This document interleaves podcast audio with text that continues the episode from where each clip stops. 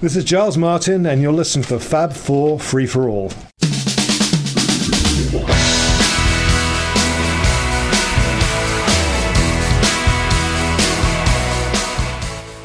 And welcome to another edition of the Fab Four Free for All. I am your moderator for this show, Mitch Axelrod. And joining me, as they always do, are my good friends, Tony Triguardo. Hi there, folks. And lesser of a good friend. Hey, hey.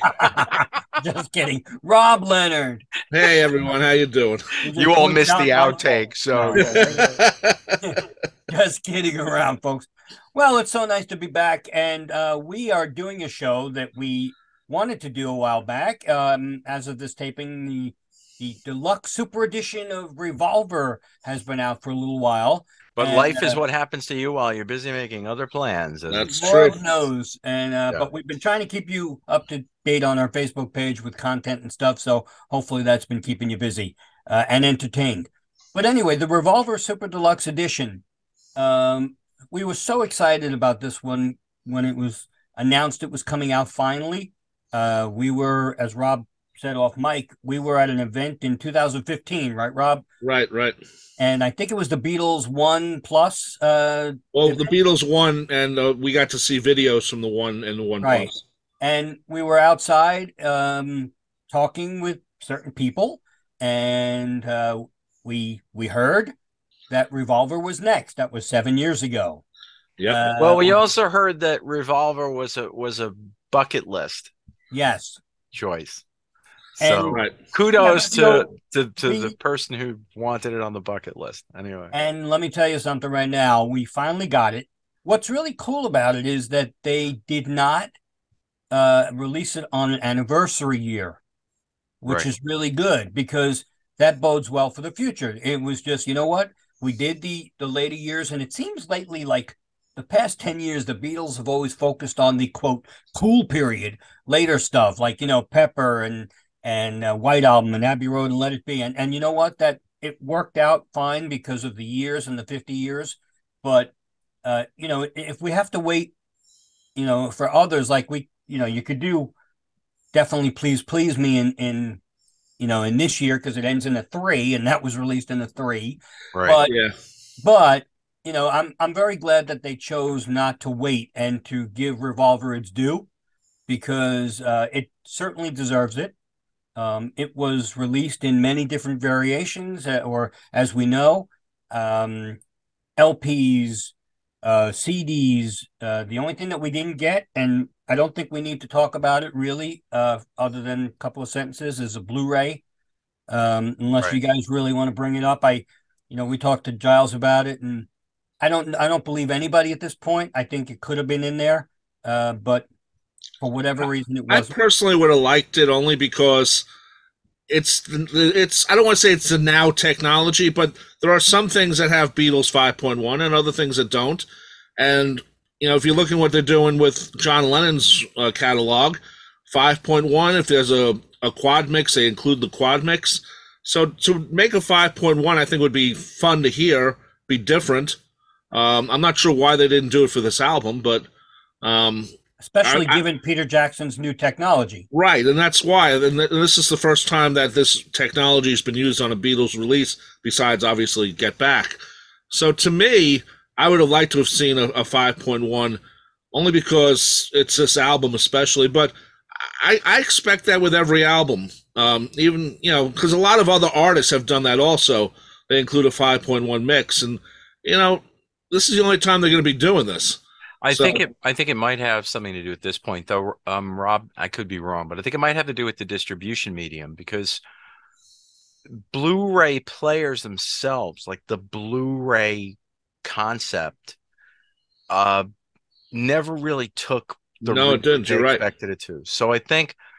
I think it's not necessarily. I I think that they're going to, in the next couple of years, they're going to try to solve the distribution problem of of 5.1 and quad. Uh, I think if the mixes are there and they want to try to work with one of the subscription services to to get it out there, or you know, an HD tracks type method of doing it, but uh, it may be a matter of figuring out how to handle all of the money aspects.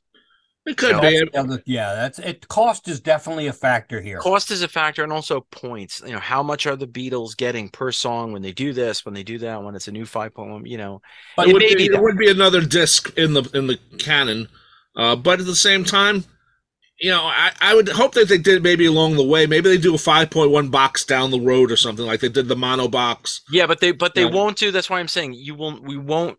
We're not going to see physical medium. There's no. It, it's it's just not.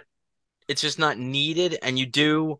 I'm Need a not sure of that because we're the we're the we're the generation that still needs. You don't because you're good with the equipment. No, no, no, no, not at Yeah. all. It's it's not about that, Rob. It's the idea that that most people who've got really major um audiophile setups these days, even older people who are buying just getting the money to start to buy, you know, people our age or a little younger who are buying big audio setups. You know, Blu-ray is is one way to go. A lot of them are streaming. A lot of them are using their smart TV and sound bars and and, and that's that's not you know that's that's not just people our age or the, it's it's people older than us even are But- just moving over to that and away from that blu-ray disc because the blu-ray machine they're not using it you know But Yeah. the only thing is, Tony, the the Beatles themselves set the precedent by having it in every box except this. yes except this one yeah right. So odd. whether well, you know, again, uh, I think they're concentrating on Atmos, which obviously a lot of people don't have either. Right well now. at most like five people have it At- i mean at that's most, the yeah. joke about atmos it's No, like but- no, it's a, it's twenty people who have it. the 20 but the for the thing 20 people who buy quad right yeah. well, hey, um, but quite frankly, you know, we heard, Rob and I had the privilege of hearing a lot of it on uh, Atmos Spatial, and it was amazing. But you know, I don't, but I don't, I don't have it in my house, and neither Nope. does Rob. And I know they're using. I know that you can get the, uh, you know, if you have an iPhone, you can get the special headphones and experience it. But even that is not like experiencing it in experiencing it in a uh, a studio setting. But so Think about what you just said. What? you know the think about what you just said the idea of you know it's gotten to the point where that type of file is available for streaming Yeah. you know and the truth is anytime you deal with really high end stuff like that you're kind of putting the onus on the end user to go out and buy that technology so i guess what i'm what i'm thinking is that if they move over to giving us stuff like 7.1 revolver in a streaming format or in a, a downloadable format or something like that you know if i can go out and buy a $125 pair of headphones Yeah. or $200 pair of headphones to listen to a lot of my favorite music now in an atmos type environment or in streaming or, Spatial, or in whatever they call it. yeah in spatial format um i i might go do that because i don't have the room in my house Correct. to do especially because a lot of people now aren't aren't living in as large spaces as they used to. A lot of people are, are downsizing their you know so somebody in our somebody of our age or older who's now downsizing they don't have the room to put up seven speakers or or five you know what have you. So maybe they're finding that doing studies of who's look those blue those blu-ray video those blu-ray discs are great. Have you used any of them the 5.1 blu-ray No. discs? Have you rob Uh, I have uh, uh, the White album, you know, um, but okay I did but- it once at the library. We did Sergeant Pepper. Yeah. I, I would just like the opportunity to have it. I mean, I, I I agree with you with streaming, but at the same time, you don't want what happened with uh, Flowers in the Dirt with Paul, where he put up one disc worth of material that you only could download, and people said, "Well, I already paid for the box. Why am I downloading this now?" I have, Well, I have, was- I've never had a problem with that. I just don't. I, I, I know you didn't have it, but I know I did, and I know other people Yeah. did too. I I would like to have both. You know, if people want to stream it, great. They make more money on the disc, so so The, that could be one part of it. Too. they yeah, make more money on the discs. When they Wow. sell a box set over streaming, yeah, yeah, but then you have to add to the cost, and this box was pretty pricey. it was already And- and pricey. it That's was- probably why. Yeah, yes, and that's the other thing. If and we'll talk about a little bit about the content only because it had less content and was more money. Uh, so if Mm. they add another disc, then there's still less content Yeah. and and a lot more money. The only But- thing and- I would And- well, I was gonna say, but Rob, I think you misunderstood. I'm not talking about streaming, meaning like putting it on Spotify. I'm saying Uh-huh. like the type of streaming to carry like 7.1, that's gonna end up being exclusive streaming or an exclusive download that you get from the Beatles website. right? Some It's not or like it's gonna end up on, you know, Spotify and they're gonna get 0.0001 cent per playing. I'm talking about like there's going to be a way for for you to do a massive download and have all that stuff on your hard drive. Just to, No, it'd be know, nice if they can get to that point. I mean, Yeah. I think The only the only thing I will say, and then we'll move on, is that um, given the new technology of the, I'll say the you know the Peter Jackson technology, I think the public will be clamoring for um, new technology in terms of the listening experience for every future release. And if we Sure. don't get it, that it you know either by what you said, Tony, in uh, in some sort of download capacity, or Rob in another disc, then I think we're not getting gypped, but we're missing out because there's going to be probably future releases that uh, the AI technology or PJ Peter Jackson technology absolutely enhances. And I, for one, would at least love to hear it, whether it's at your library where you have the capability, Tony, or it's on my hard drive and I have headphones with spatial, you know. yeah, uh, see, I like that, but. But like you know, I guess it's it's just kind of an odd thought because it's it's it's taking that that music and I get it, and I'm I'm not you know being a stick in the mud over it, but it's like it's taking them. You know, you take the Hard Days Night album and you take the stereo mix of the Hard Days Night album.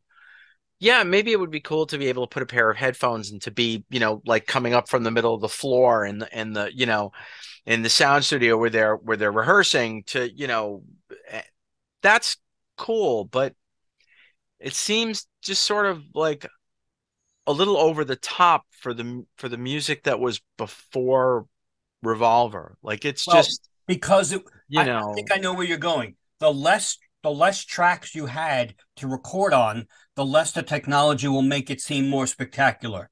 Yeah, So- I'd rather yeah, I'd rather feel like I'm in the room where uh, you know the the sound is so great that I'm in the room hearing the Beatles hearing their playback for the first time. You know, and that's stereo speakers. Yeah, there's there's Um, there's limitations because of the technology at the time of recording. Um, not because Peter Jackson. Sure. You know, if you have two tracks, Peter Jackson can only do so much to make that sound interesting. But when you go to four or six or four and eight and however many tracks now, and you start playing with that technology, it it makes it that much more exciting. But you know, who knows when they get to Please Please Me or, you know, Beatles for Sale, how it's going to enhance it. It may not enhance, it may make it sound clearer, Yeah. but it may not make it be any different, quote, like experience, orgasmic experience, like some of these Yeah. tracks you hear now. Um, so we'll have to wait and see. But yeah. in any case, Well, um, one more th- one more thing sure. about Blu-ray. They wouldn't have worked on this, but it did work on uh, Plastic Ono Band for John Lennon. Is the Blu-rays also store a lot more sound, and they had songs that were on the Blu-ray that were only available on the Blu-ray if you bought the, that big box set. So that Yeah. would be an advantage of the Blu-ray also because you can fit a lot more on it. Um, so, but that, I, I understand where you're coming from, Tony, and Just think I- about how limited you are in terms of I mean if you if if I have a thumb drive with those 2496 audios on them, right, I can play it anywhere. Right. that's true. No, I'm I'm not saying a- otherwise. Yeah, But you know a- what, guys? I think uh, Rob, if there's a um, an Easter egg on Plastic Ono Band, where if you find it, you get to hear the outtake of "Good Day Sunshine" that was not on any place here. Nice. Very nice. Uh, so let's move on. The uh, real quick about the content. You know, a lot of people are bitching and complaining about not getting enough, and and and again, we as as fans, yeah, we know what has been bootlegged. Not a lot of Revolver has been No. bootlegged, and No. what I think what we got um, is great, and we have no clue what they had to work with. So I don't want to get into bitching about it because I, I do love what we got, and some of it is revelatory, as we've said. So you know, yes, could they have lowered the price? probably, but you know what? I I go to the supermarket now, and unfortunately, I'm I'm tapped out. You know, buying three bananas. So, Yeah. uh, so that means I'm eating them all. You guys can't have one. There you go. No, but I Thank you. mean, you know, the the point is everything's going up, and you pick and choose what you're going to buy and not buy. and Uh, and it's it's it's the Beatles audience. It's the um, you know, they're they're uh, is this the last opportunity that we're going to get for expanded editions of this material? Yeah, of course. probably. If not, you know, But the only Um, thing is, Tony, a lot of people have no issue going into Target and spending thirty five ninety nine on an album that they already have, like let's say Creedence Clearwater Greatest Hits, right? Right, you go and buy thirty five ninety nine, but for you know one hundred and seventy nine, you're getting all this content uh, that we haven't had before on a Beatles album, and, and I think I I agree, but but you know that I kind of like a price point, like the thirty five ninety nine. I I get that, but you can often find them discounted. With all due respect No, to the Beatles organization and to Apple, you know, you could go to websites where they have you know forty percent off sales, but guess what's excluded from those sales? Well, all the time I think this one wasn't. Beatle product. Yeah, this one wasn't as uh dis you know discounted as in the past. Uh, let it I- right, let it be. You're right. Let it be was discounted. Let it be was You're remember correct. Let it be was and, discounted. and I think the Yeah. White Album was too. I got I think I got you a deal on that, Tony and Rob, uh, on the White Album one. Such a deal. We did. Yeah. yeah. So you know there are, this one not yet, and maybe it will be, but I- No, I- yeah. probably- I, I Well, also really. the, the the two CD set, you know, that covers a lot if you think about what's It on here. So if you if you can't afford it but can afford the two CD set, which would be the first album, you know, the album stereo album remixed, and the second album of you know twenty outtakes, you know what? I I can't complain. You know, yeah, you Plus, are. That's where you're there are so many people who complain about that stuff for every one of these releases, and I keep saying, you know, a lot of people say I don't even care about the outtakes. Well, then you know what? There is a single CD disc of this too. right, right. Go buy it for twelve Right. ninety nine on Amazon and don't complain. You're going to complain for the guy who who is going to buy the CD set, uh, the big five LP set, and, and you're not buying it, but you're complaining for him or her. Shut up! It's the bloody Beatles, isn't it? Well, It is. that- You're right. We say that at every box set show, by the way. They I do. think. It's- But, But guess it what? is, you know, some people won't buy it or can't buy it, and you know what? That's what Spotify is for. You know, Now, yeah, I'm not. And that's fine. I listen. that would be a good parody. Can't buy me box set. well, well, oh, all right. Thank God you said set because you can buy your box. Aye, you can buy we box. Go to the city. Um, no, but I mean, the also like Rob, you just said Spotify. I can't afford six hundred dollars for the Paul McCartney single set, but you know what? I have a lot of fun listening to it on Spotify a, a lot, I do too. and it's great. So you know what? That's what it's for. And, and hey, if you you know, like we're we're all getting older, and and maybe our ears aren't Speak as for attuned yourself. to- well, I'm thinking for myself. Um, oh, that's the that's the next one. But quite frankly, I don't. You know, sometimes I don't hear a lot of the sonic differences that people say they hear, uh, and, and that's fine. So sometimes Spotify is great, but Revolver's my favorite Beatles album, so I, I had to have this no matter what. Right, and and and I agree with that. And you know, there's other. You know, the only band I really buy these box sets on are the Beatles. Uh, I bought. I have some Monkey stuff, and I'm I'm Yeah. on the edge of buying Headquarters. I don't like the fact they include the New York sessions in that, but that's a whole other show. What? a possible show.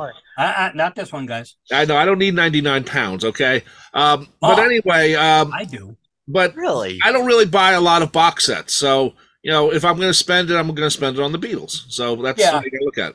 And and we we- in our other preview show we did say that um when when we when we did the unboxing I, we don't have to bring it up here again other than to say that the box itself is gorgeous. The box they Yeah. they did a lot of Yeah. detailed work on it. I think they paid attention to detail on the box set.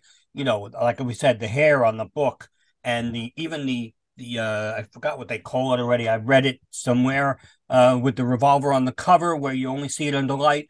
Just incredible stuff that I think was very well done. Um the book in this uh is probably the best book we've ever seen. I, I think the White Album probably rivals it a little bit, but this book I think was so good. um, and so detailed and Yes. great pictures. My God. I I actually, you know, had made a point when we were talking about the show, and you know, and I know we were talking about the idea that you know, our listeners, we love you all, um, viewers, however you want to put it, Yeah, but um, that that come to the show. You know, part of it is we talk about the product and talk about what comes out, but it, it one thing that's fascinating is that I, I look at things like this that would come out back in the in the bootleg era before there were all of the Yeah. sanctioned box sets and there'd be this level of of excitement and everybody kind of going like hey man did you hear this yet? You know because it was it was underground it was this it was that.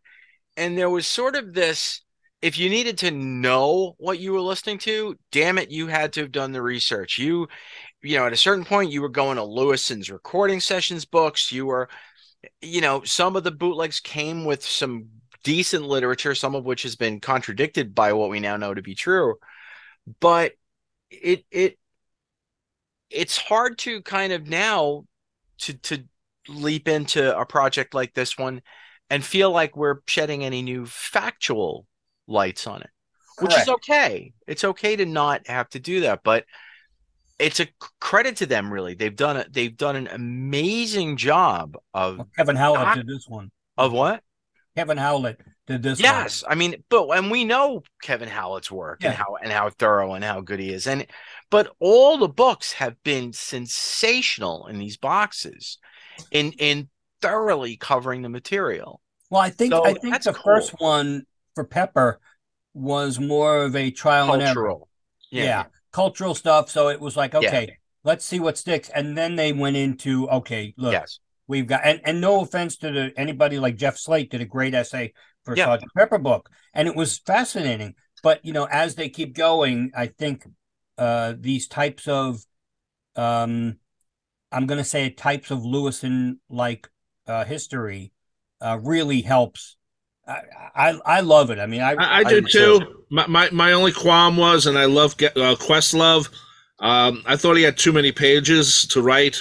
I mean, I you know, I, I know who he is. We know who he is. He's the uh, band leader on um, Jimmy Fallon, right? but more Yeah. importantly he's the oscar nominated director for Right. summers right. And so, oscar Right. winning director i'm sorry not nominated so I, I, I just thought it should have been, you know, I, I know where he's, his status is in the music world, and he has a lot of respect, and he's kind of cool on with all different types of music, and I understand why the Beatles would have him write that or Apple, uh, but I thought it went on a little too long. I mean, when they when they asked me, I was like, you know what, guys, give it to Questlove. Yeah, well, so- you know, you're, you're that way, was- Tony. You're, you're good that way. you I'm know? just Yeah, you you, want to know something, and I and I'm not meaning this to sound racist or or anti-racist, at, at however you want to put it, but if they would have asked Tony, and I'm not saying I'm just saying, you know, if they asked the white guy, and I don't mean it against any races, um, I think b- being an African American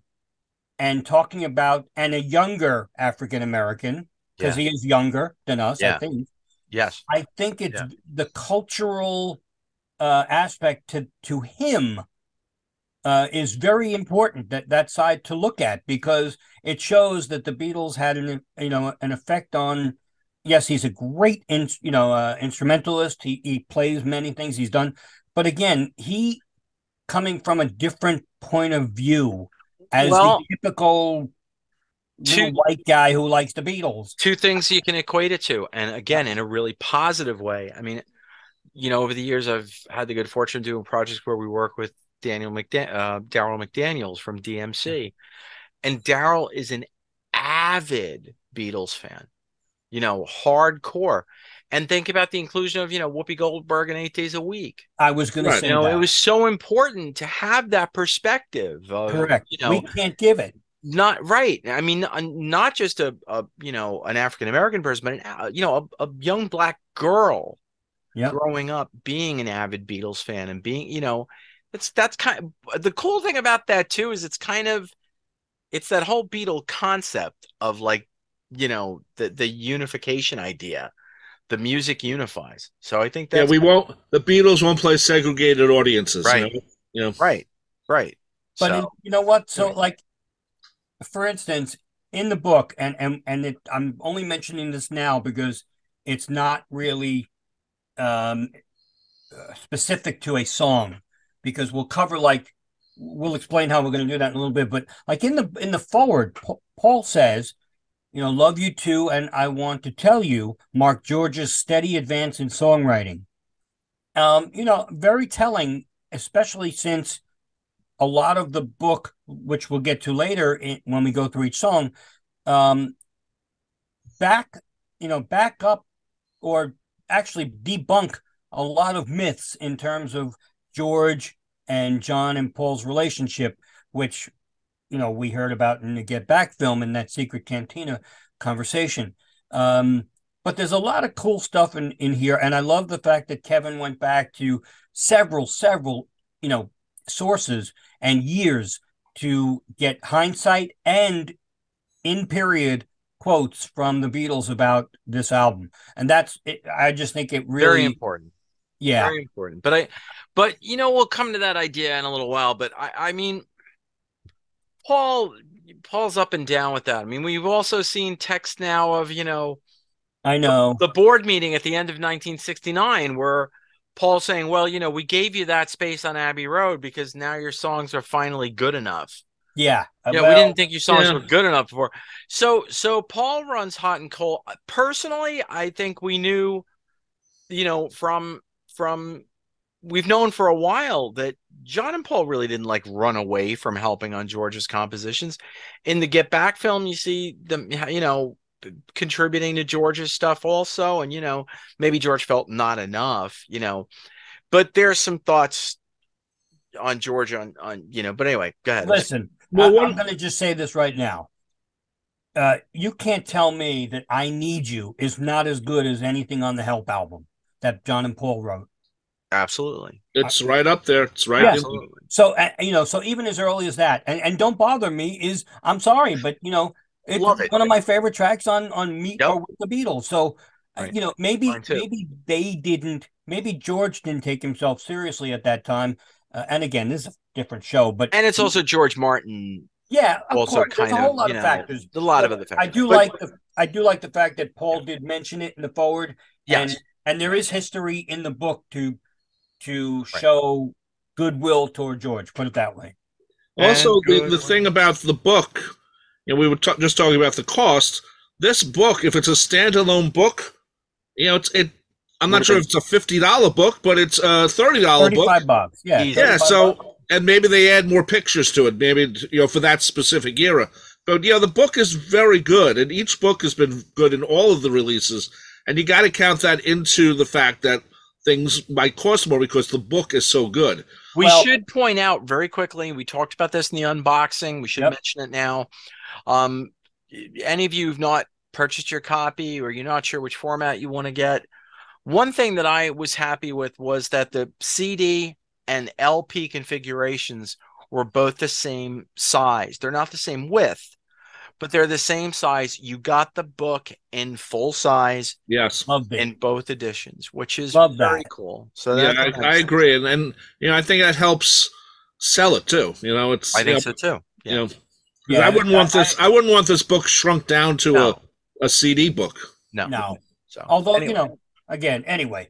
So um, that being said, you know, we finally got to really listen, and I'm going to tell you the truth. I mean, in order to, we talked about older ears, and a lot of our listeners and viewers are older, and a lot of them are young. So it goes, it runs the gamut. But I will say, I listened to this with headphones on, and I, to, in order to really notice the differences, because I A B this with headphones. Yeah. So, and when you do that, and when you read the book, and when you read other stuff on the internet that that really did some great work on this, Mike Carrera, um, who was on the Daily Beatle site talking about things. Between them all, you really get to uh, experience this in a, in a different light. So on that note, um, what we're going to do, folks, is we're going to throw out each song. we're going to pass it to each one of us, and then, like uh, for instance, Rob will take the first song, Taxman, and we'll talk about everything about Taxman that we thought the outtakes, if there was something in the book that we that we saw on it, and and the regular disc. So this way we won't have to bore you by saying, "Here's disc one, here's disc two. Yeah, um, I think we will just say right now that the mono disc, which is a total different recut, uh, is wonderful. I don't think we have to go through every song No. on that. Um, no, but but it's the same. It's the same exact thing. If you bought the box set in 2009, I mean, there's not a lot of No. difference. no, it's they- a they don't separate know. recut. It's, a separate recut. right? Really, I didn't really notice the difference on that. Oh, Oh, yeah. it's much brighter, much brighter. Well, Definitely. brighter could be EQing more than anything. No, But it's no, not. they- this is a brand new cut Yeah. uh, from the tapes, an analog cut from the tapes. okay, Um, yeah, it is, and it's it's it's wonderful. I mean, I found it superior. I found it brighter. I found it less sounded like it was less reliant on post production. Just Right. sounded like a, a, a straight cut that has all the brightness and, but you guys got the vinyl version. I mean, the vinyl versions, right? I got and the CD. Oh, you got the CD, CD too? is Yeah. is still, you know, So Uh, anyway, yeah. Okay. So um, let's talk about the songs. Uh, Well, Rob, I, I just want to just add one more thing before we Sure. start this, and and this fact that I thought the Let It Be box set compared to you know the other ones, I thought was a, a, a step down slightly because there was so much they could have added and didn't, and I think they sort of re regathered themselves and said, okay, we're going to put stuff that's on the anthologies in the box set because it really should be part of it. So you don't have to go to the anthology too to do comparisons. Sure, and- but and let it be. Ah, they- I have- you know they they they didn't move any of that stuff over uh into the let it be box set. So i just want to say that i'm glad they went back and said okay we'll take some of the anthology releases and they sound a lot better now. You know the better mix is quality. different. They do. the durations are different. It's you know, I, I really like what they did with it. So And- that, I just wanted to say that because I, I was disappointed with Let It Be tremendously. I thought you know considering what was available when we know it's but available. Rob, that there you go. But I mean, you just Exactly, I just hit the the key top. difference. We're we're we're among the group of hardcore fans who, unless somebody was was flipping through the New York Times and finding the articles about the 500 reels, Yeah. we're the, we're the ones that know what was available. yeah, I know that. to but, other people, they they bought the Let It Be box. They saw the Get Back anthology. oh and even sure, I'm, After seeing the Get Back anthology, they might have been like, "Well, just as well that all wasn't on the box set." You know, yeah, I I know, I know what you're talking about, but there's there was some songs that just missed. But you know what though? That's what I said at the top of the show. We know what could have been on Let It Be. We don't know what could have been on this. Right, precisely. but but I'm glad they went to the back to the anthology stuff Yeah. and pulled it over, Right. so it's all part Some of of one. it. Because Some of it. because with Abbey Road, for example, there was a someone put out it was a like a 500 count 500 uh, count version where um, they took everything that was available, rock band stuff and everything, made four disc set out of it, and it was very very cool. I thought that we, you know some stuff was also left off Abbey Road, but that didn't bother me as much as it did Let It Be. This is so they said, okay, let's bring it back so it's one box set. Right. So okay, I'm going to take this box set. We're going to go on the road, and you know this is all to listen to. You know that's what I, that's why they and they like I said like Taxman starting off, you know the the album. You know the anthology two version is a nice version, but this version goes on a little bit longer. The mix is is is peppier, I think, than the you know it's also 27 years, so that's part of it also. You know the Technology. the technology has ta changed a lot, and this is uh, the first one of using the new technology. So I was, you know, what I would have liked, and Mitch and I saw it when we went to the listening party.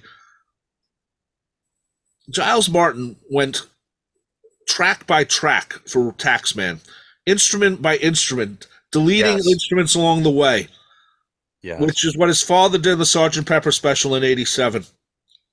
I wish that was on here. That could have been on the Blu-ray as a video, Yeah, that yeah, because it's just a just something video. that was that when when we heard that Mitch and it was just to Oh, me yeah.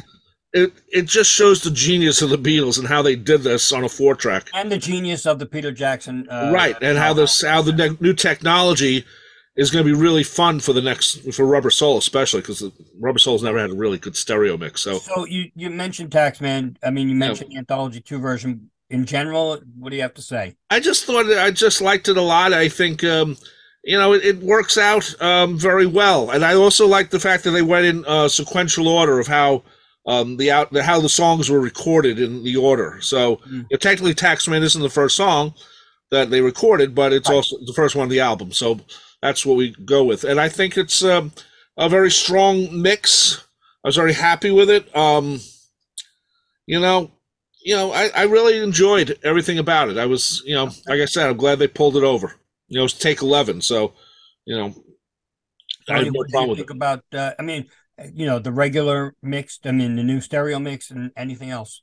No, I mean, I like I said, I, the stereo mix was was nice. Um, uh, the mono mix you know, I didn't notice as much as you you did, Tony, but um, but yeah, I was happy with the, what they did with Taxman. I was very happy with it actually.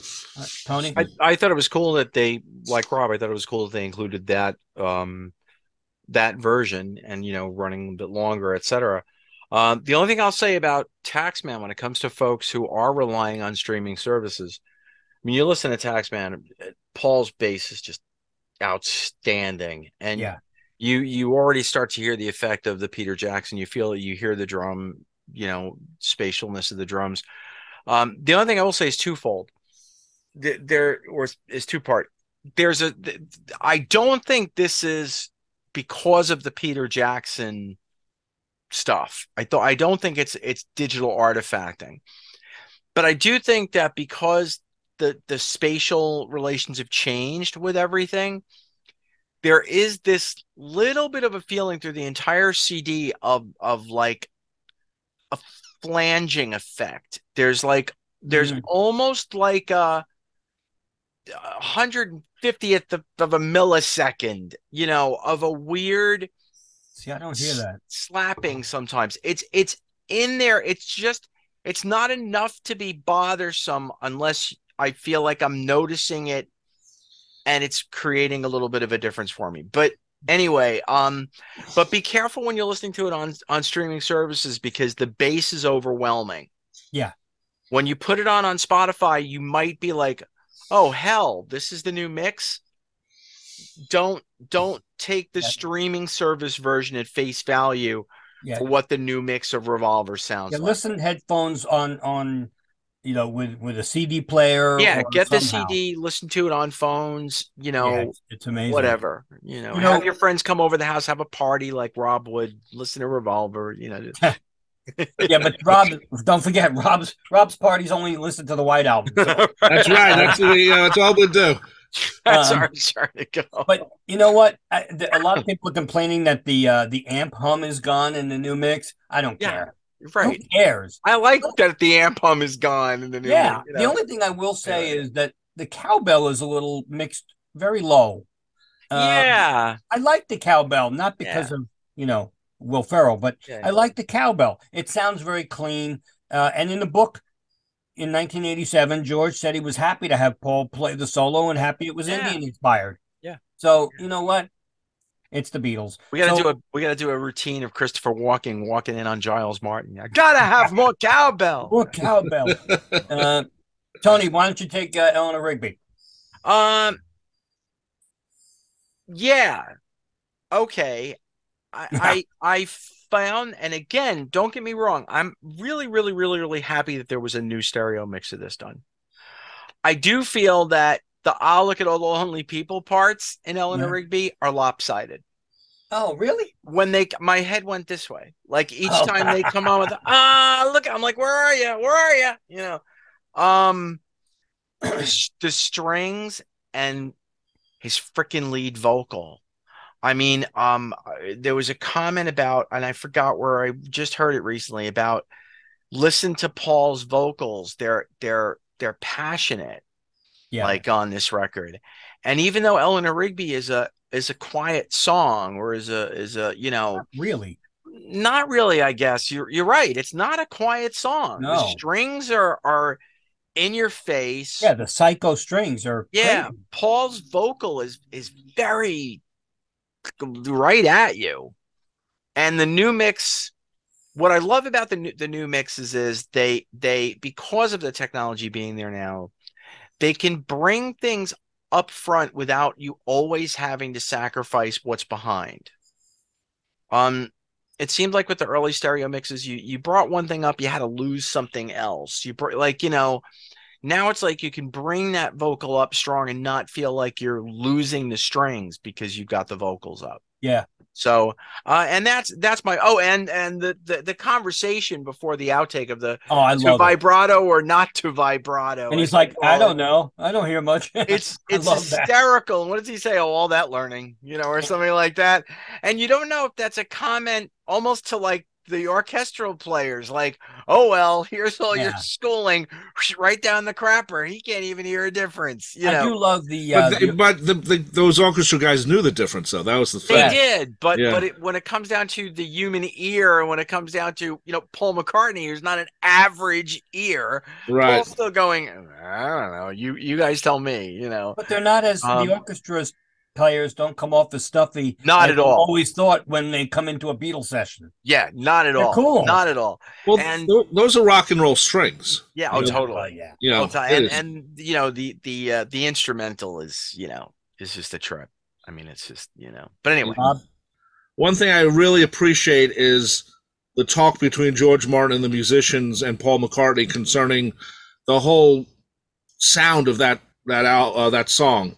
And I was I I just like listening to that type of thing when you're it, when you have something like the box set like this. This is the type of stuff you want to hear. Um, more talk, actually. You know, talk more talk, but that's a whole other show. Right. Um, but but I really appreciate. It. I I um there's probably more there that they probably cut out just because yeah. you you don't want to have too much talk, of course. But I really appreciate it, and um, you know the backing track is just incredible. I mean, it's just you know you. you it just sounds. He they went back. You know, we know what they did for the anthology too. We know what they did for Love. This sounds even better. what I did for love. Sorry. What I did for Love, yes. You know what? Um, what I love about it, first of all, it's great balance to me. I, I know Tony, you said you're a little, you know, off kilter, but Paul is now in both ears of the headphones. What Yes. I what I what I researched and what is really cool, if you want to do this, listeners and viewers, go to the old mix, any old mix, a stereo mix, and listen in headphones. And in the beginning, Paul is in both ears. As with the I'll look at all the lonely people, as soon as he says Eleanor Rigby, Rob, I'm there. Don't worry. Okay. know what happened. as as soon as he says Eleanor Rigby, he says L in your left ear, and and then the rest of it pans over to the right. That's it- funny. It is weird, but and now with the the new one, I'm pointing like I have headphones on. Now with the new mix, you you can you can't really make out that mistake, so to speak. That But panning. they fixed the mistake. They Yeah. fixed. It's it's so cool though because now you you know you really and the, we thought the Songtrack version was great. I think this is better than the Songtrack. Yeah. No. The other thing is, I was I was very, um, it was weird in the book. It says that Jane Asher actually turned Paul onto Vivaldi. John told John said that in an interview, and he said uh, that Eleanor Rigby was inspired by Winter One Allegro non molto. So uh, all because of Jane Asher. We had a whole show on, you know, Jane Asher's influence on Paul's writing, but we didn't do it like this in a in this in this regard. So maybe she had a little bit to, to do with the influence of uh, Vivaldi on introducing him to it. But I, I love this. I, I absolutely love this mix. It just is great, great balance. Cool. I'm going to take I'm Only Sleeping. Uh, to me, another fantastic balancing job. The drums and the bass are so much more prominent. The yawn is louder, uh, which That's is true. which is cool. Um, and what I love about it, on and especially, you know, in with the context of the whole album, as we heard in the outtakes, they they it was recorded sped up, knowing that they were going to slow it down, which is so cool and so hard to do in a lot of cases, as they as you read in the book. But the instrumental where it's sped up is so cool. It just sounds like a different mix. And then when they slow it down, you the count in is even like one, two, because obviously they they knew it. But um, I I- just love this. the The outtakes were really good on this one. I think it's a great mix. Rob, what do you think? I thought the mix was really good on this, only because it's a, uh, you know, when we first heard this, it, there's how many mixes of "I'm Only Sleeping" over the years. Uh, this is a new mix, and this stands out in many different places uh, with the the the backwards guitars. Are, I don't want to say cleaner; it's the wrong word, but they they seem to sound more. Um, uh, they're not different, but they're just more prominent. Yeah, they, you know what? It doesn't sound like a backwards guitar as much. Oh, okay. You know, it, it, we know it's a backwards guitar, but it, it it sounds more natural than some of the other stereo mixes of "I'm Only Sleeping." So, yeah, I uh, do agree with that. That's interesting. Sorry, go ahead. Yeah, because that's the way George wrote it. He wrote it backwards to make it sound forwards. Yes. So, you know, it wasn't like he just played it and they said reverse it. You know, he spent 12 hours doing it. So, yeah. You know, he should get co-writing credit, by the way, on that. But that's a whole other, mm. whole other thing with uh, William McCartney. And, yeah. You know, so but I, I was impressed with that uh, a lot. It's like I said, it's another mix to add to the canon of yeah. all the different mixes of "I'm Only Sleeping." Tony, uh, I think um the outtakes I think were uh, brilliant. I think that early take, I don't know what it is. I can't put my finger on it, but I almost got a Beach Boys ish vibe mm. from the first ta- the first earliest take of it. Uh, and it's not Paul, but I felt that I don't know there was a there was a vibe there. Um, take two still very experimental.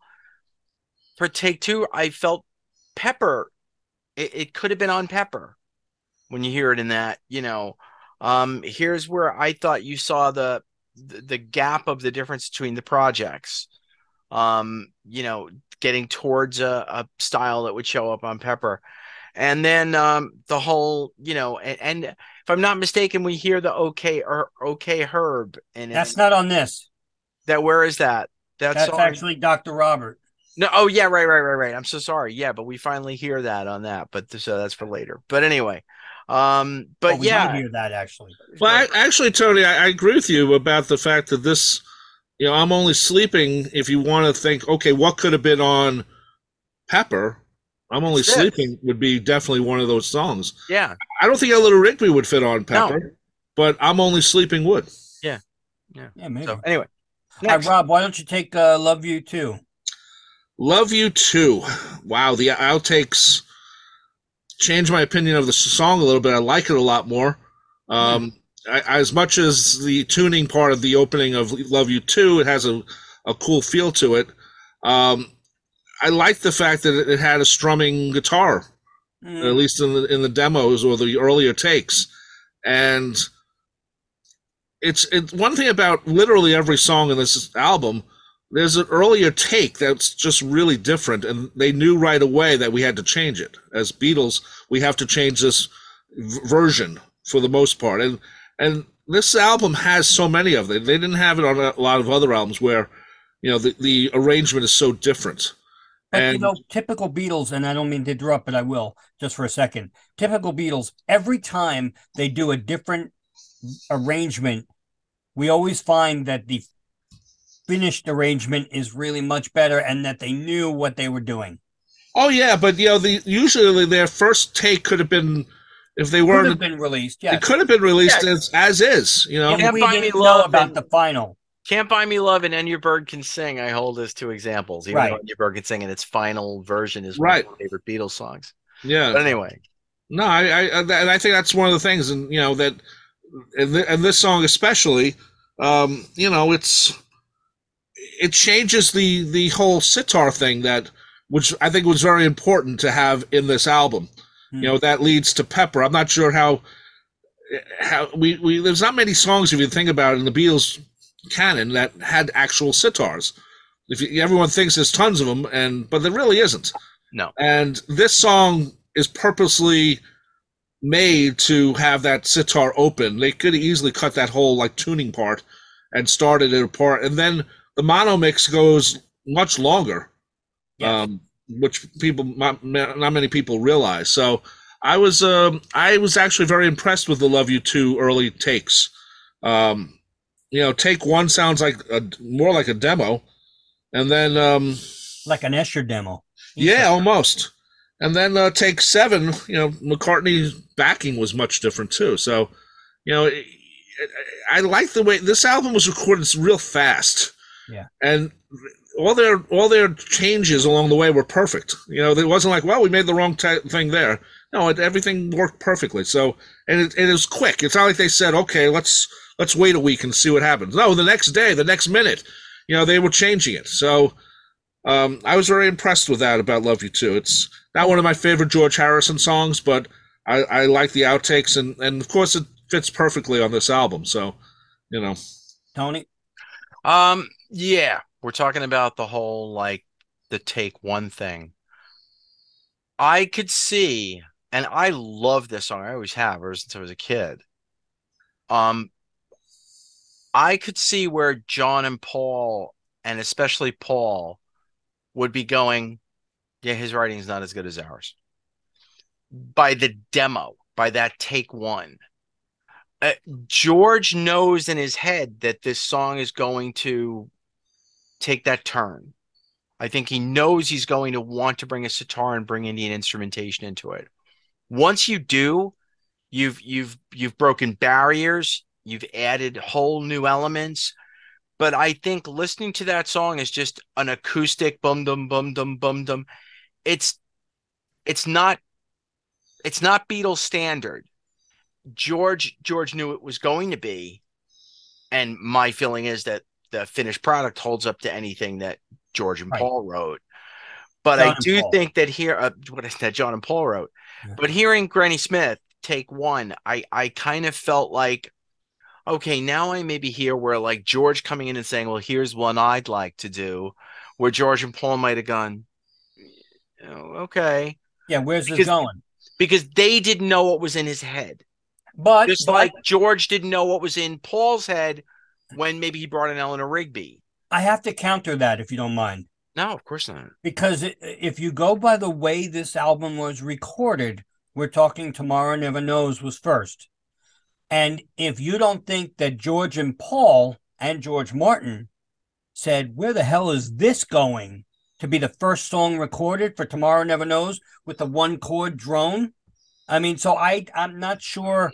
I, I but I think that you. one chord drone at least was It was exper- No, but it was the opposite. That one chord drone was extremely experimental and avant-garde hmm. and was a little bizarre. So Well- I think I think probably George Martin went, all right, there's there's something here we could do. Whereas Granny Smith just kind of plods along. You know, and until you get to the finished product, right? until you get to where you hear George's vision. Right. So, you know, to me, I'm just looking at it as this is something that started out pre-production as kind of like, ooh, where's this gonna go? And you hear the finish one, you're like, oh, that's where it's gonna go. You know, What, what'd you think So- of the finished one? what's that? What'd you think of the finished one? It sounds the freaking mix is gorgeous. The clarity. it's just majestic. George's vocal, the instrumentation. I'm glad we lost the high harmony from Paul there. On But take seven, yeah. but Yeah. oh my god, the finished product sounds awesome. You Love know, the, the the cool thing is, uh, at the time, don't forget, Paint It Black was just about to be released. Right. Um, and and Brian Matthew in in the book it said Brian Matthew told George, "You can't play the sitar anymore on your songs because everybody's doing it now." And John John shot back, "Yes, he can," which is kind of cool, and that's a period thing. So That's you know, fun. that's not later on. That's Right. in the period. So you know, I think they were very tolerant of it, and and John liked the experimentation. But the acoustic demos are great, uh, and and like you said, the the high harmony did not fit from Take Seven. So, um, but it's nice to hear it because we've I've read about that right, and I was like, oh, I wonder what that sounds like because Paul always sounds good with George, but it didn't match the song. Well, he didn't really do a harmony. He sort of did like a, it was like parallel with him, but in a different key. It was weird. Yeah. But anyway, it's it it's fine. Yeah. Uh, I'm gonna take, happen to be my wedding song here, there, and everywhere. Aw. Um, the harmonies are, are so much more in the mix, which is great. The drums are present. Paul harmony at the end is up too. Um, in the book they said it was inspired by God only knows. And one thing I it says in the book that I was it made me think. It said that it has a preamble. All right, you know, here, there, and everywhere. To lead a better life, I need my love to be here. Just like if I fell. And if you think about it, there's not many Beatles songs that have preambles. Maybe Do You Want to Know a Secret? Well, But John tended to write the preamble much more than Paul Yes. because But- you know if I fell, help. You know, Paul John would have that preamble and then leave it. You Well, know, he there's no well, there's no preamble in help. Well, the beginning is help. You know, Now Help, I need I'm somebody. talking about like a like a if I fell in love with you, would you prom and then they lead into the song. Like you'll never know how much I really love you. And then like this, you know, to lead a better life. There's not many songs that they really do that. But I, I just I mean this song uh, we wanted we all know what we wanted since we heard it on the uh, Real Love CD single. We all thought yeah.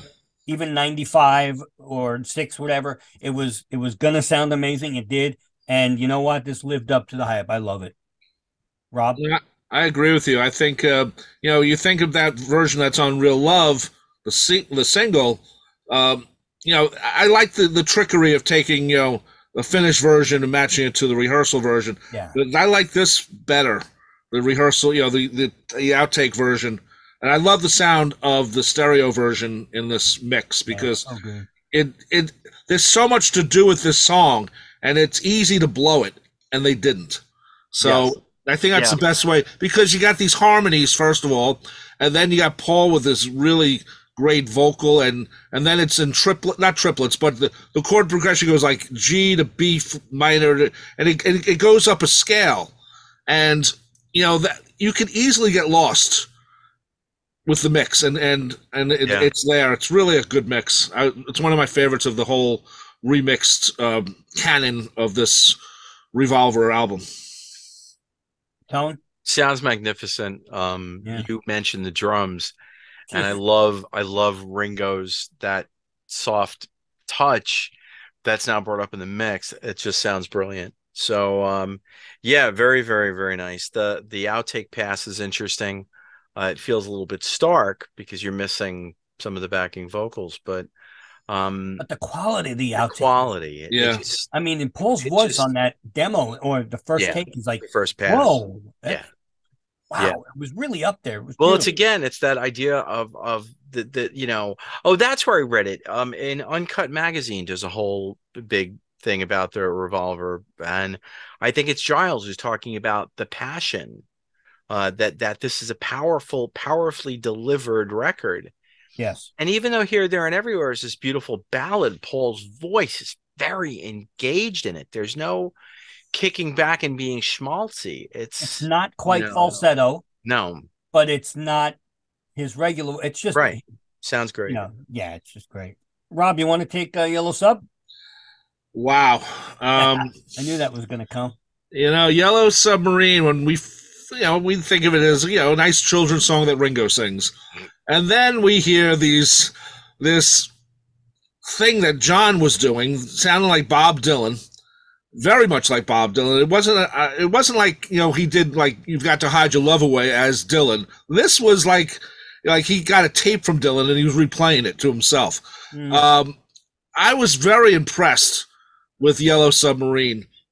Um, the, the the early takes that led up to you know the song we know and love, um, and I'm so intrigued. Out of everything on this album, the the versions of Yellow Submarine, these these early takes or whatever you want to call them, to me is the eye opener of how the insight of what was going on on this record, because it was just so imagine this was on this record. It, it wouldn't have fit in, in this version no because it would have been should have been on uh, Rubber Soul or even Help if you want to you know say that, but it wasn't ready obviously at that point.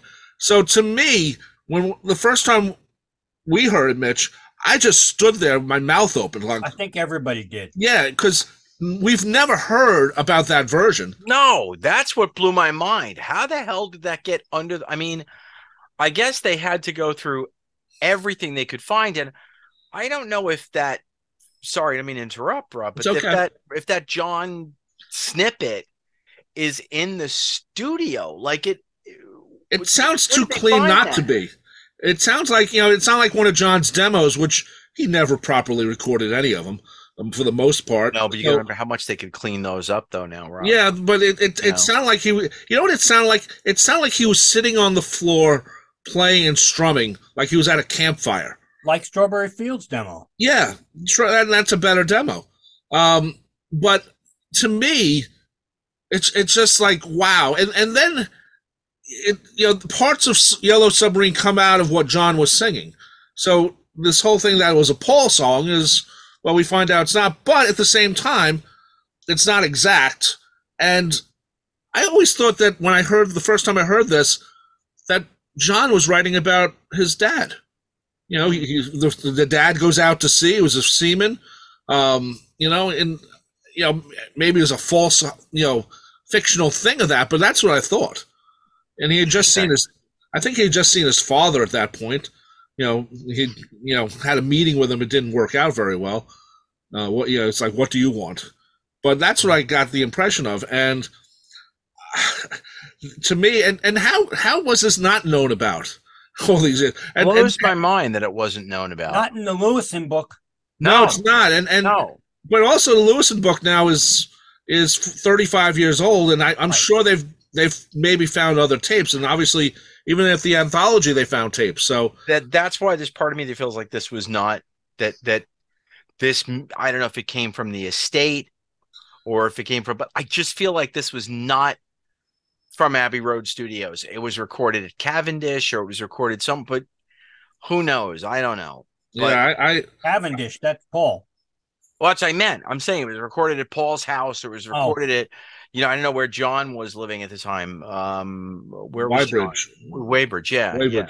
So who knows? Maybe it was recorded on one of their one of their Yeah. four tracks, or I don't know. But, But anyway, I, I I was very impressed with it. Um, it stands alone. If you if you don't know the finished version of Yellow Submarine, this song stands alone. And this, you know, I'd like to see the chord uh, the chord sheet and the and a lyric, you know, you know, like a like a, a fake book version of something Yeah, musically, you know.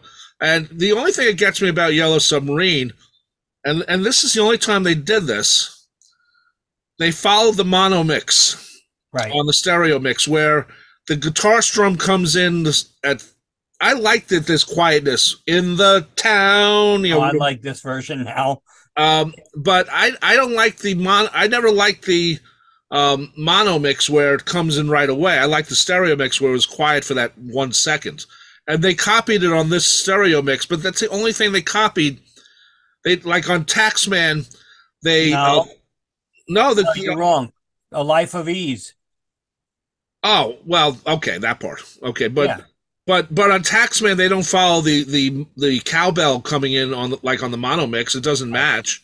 You know, there's a couple of other things like that too. Where you're right. I, I forgot about the Life of Ease, but um, I'm not sure why they did it on the stereo version of the, this of Yellow Submarine, but uh, they didn't do it for all the others. You know, so you know because usually he was matching the mono mix. You know, that's what Giles has been doing. Um, but it didn't always match on on on Yellow Submarine. I, I and I like the I like the stereo version better. It's cleaner, it's nicer. Uh, but you know, it's it.